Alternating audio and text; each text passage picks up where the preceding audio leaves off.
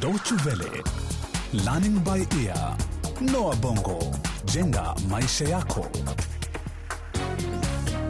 Karibu tena msikilizaji kwenye makala ya Noa Bongo jenga maisha yako. Katika kipindi cha leo, tutazungumzia juu ya athari za harakati za binadamu kwa wanyama barani Afrika. Tamaa kubwa ya binadamu katika mali asili ya bara hilo husababisha kupungua kwa idadi ya wanyamapori. Pia tutaangazia athari ya biashara haramu ya nyama pori ambayo inaendelea kushamiri barani kote Afrika, na ni wanyama gani walio hatarini kabisa.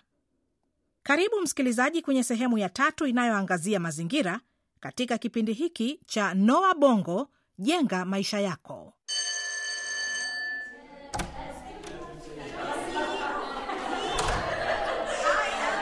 Habari za mchana wanafunzi, hamjambo? Hatujambo. Aha, jina langu ni Alice Lubega. Nafanya kazi na shirika linaloitwa Fighting Bushmeat. Shirika hilo ni la kupiga vita uuzaji wa wanyamapori.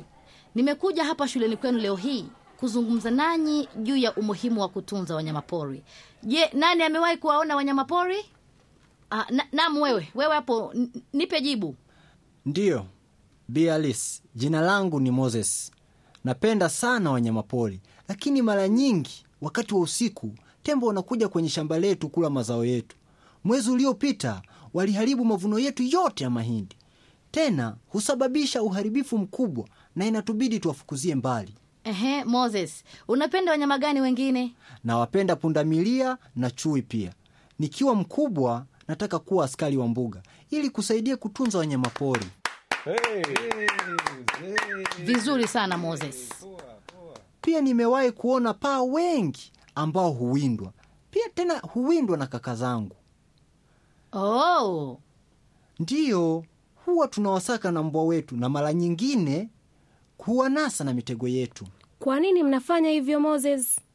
Mara nyingine huwa tunakula nyama zao. Unajua, wiki hii tulimnasa kima katika mmojawapo ya mitego yetu. Tulimla kima huyo na nyama yake ilikuwa tamu wewe.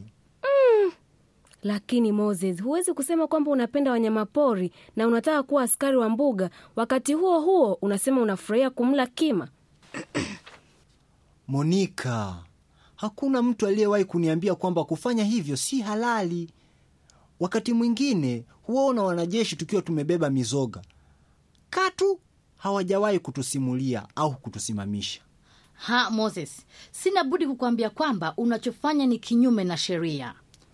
Lakini nakumbuka niliwahi kuwa nikiwinda na babu yangu nikiwa na umri wa miaka mitano tu. Tulikuwa tukimnyemelea paa kwa nyuma na babu yangu angemuua kwa upinde na mshale. Ha, ni kweli Moses, mababu zetu waliwinda wanyamapori kwa ajili ya chakula, lakini tatizo ni kwamba sasa magenge makubwa ya wawindaji haramu huwawinda paa wetu, kima na hata sokwe.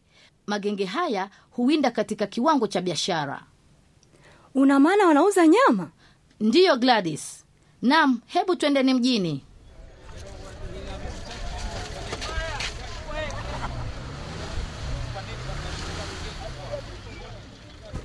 Miaka miwili iliyopita shirika letu lilifanya uchunguzi. Tuligundua kwamba asilimia ishirini ya nyama iliyopatikana kwenye maduka ya kuuza nyama katika mji wetu ilikuwa ni nyama pori. Nyama pori ni nyama gani? Gladys, nyama pori ni nyama inayotokana na wanyamapori wanaoishi katika misitu na mbuga zetu, Ikiwa ni pamoja na kima. ndiyo kima wakiwemo, He, hilo ni jambo baya. Vipi wanafanya hivyo wakati si halali? Kwa sababu hawaiuzi kama nyama pori na badala yake huwa wanaiuza kama nyama ya ng'ombe au mbuzi, lakini kwa kweli huwa ni nyama ya paa au pundamilia au hata nyati.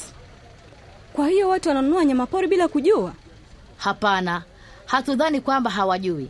Kutokana na uchunguzi wetu, imebainika kwamba watu wananunua nyamapori kwa makusudi.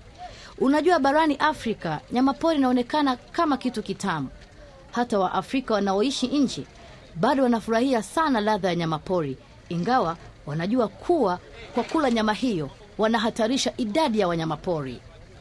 Eh, wanajua? Nasikitika sana, wanajua. Mchana huu hatuna budi kuutumia na kaka yangu Simon. Yeye ni askari wa mbuga katika mbuga yetu ya taifa.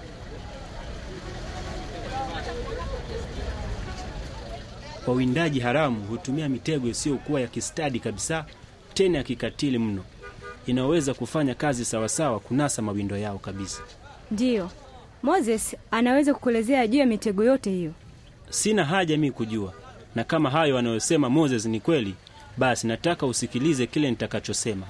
ndiyo bwana. Okay, uwindaji haramu katika sehemu hii umezagaa sana. Kwa kweli umezagaa nchi nzima, na unajua, inakadiriwa katika miaka 30 iliyopita tulipoteza takriban theluthi mbili ya wanyamapori wetu. Du, na wote kutokana na uwindaji haramu. Sio wote bwana, na huku idadi ya watu ikiongezeka, wanyamapori wetu wanazidi kukabiliwa na ushindani kuwania ardhi, jambo ambalo linaathiri idadi yao sana bwana. Lakini uko sawa, kuwinda kwa ajili ya wanyamapori ni sababu kuu ya kupungua kwa idadi ya wanyamapori. Angalia pale, unaona wale tai wanaozunguka angani? Yawezekana kuna mzoga karibu na hapo. Hebu tuangalieni, huenda ikawa ni mnyama aliyenaswa na mtego bwana. Sina hakika kama nataka kuona jambo hili.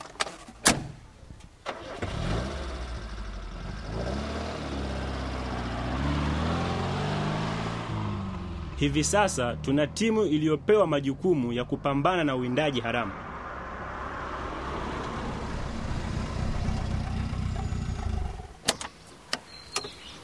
Kila wiki hugundua mamia ya mitego. Ah, hapana, hiyo haiwezekani. Huo ndio ukweli. Nakwambia kweli dada, hiki ndicho tunachokiona kila siku. Huyu ni dikidiki, mmojawapo wa paa mdogo kabisa. Huyu ana urefu wa sentimita 30, lakini tayari amekamilika kuwa mkubwa. Katika miaka michache ijayo kutakuwepo na paa wachache wa jamii hii waliobakia. Ni wanyama wa aina gani walioko hatarini kabisa kutoweka? Inategemea unazungumzia nchi gani. Hapa kwetu ni paa kama vile dikidiki, swala panda na pia tandala. Hebu tumchukue dikidiki huyu. Ni mahala gani pengine kwenye uwindaji haramu? Nimesikia kwamba katika misitu ya joto barani Afrika majangili wanawaua masoko kufikia kiwango cha kutoweka. Aha, hiyo ni kweli kabisa. Katika baadhi ya sehemu ya bara hili majangili wanaangamiza masokwe. Kwa hiyo ni vipi mnaweza kuzuia uwindaji haramu? Kwanza hebu niache we Moses nikuulize, kwa nini watu wanafanya uwindaji usio halali? Mambo ni mawili, labda kwa kuwauza au kwa kuwala.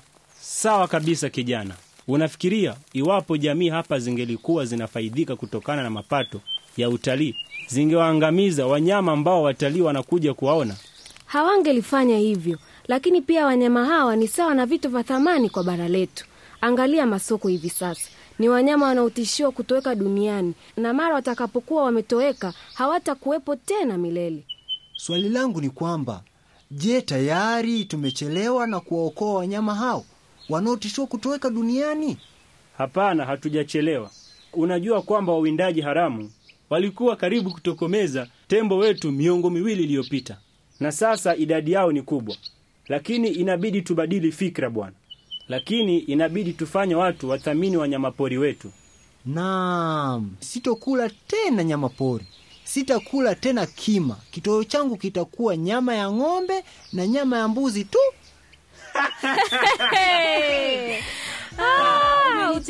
kweli? Ulikuwa umezoea bwana. Yatakushinda wala utaweza. Ukweli mtaona. au yatakuutaweza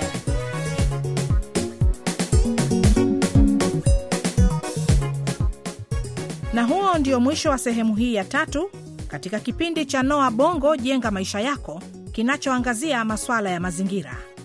Asante msikilizaji kwa kusikiliza kipindi hiki. Unaweza kukisikiliza tena kupitia mtandao wetu. Anwani yetu ni kama ifuatavyo: www dw world de mkwaju lbe. Hadi wiki ijayo, kwaherini.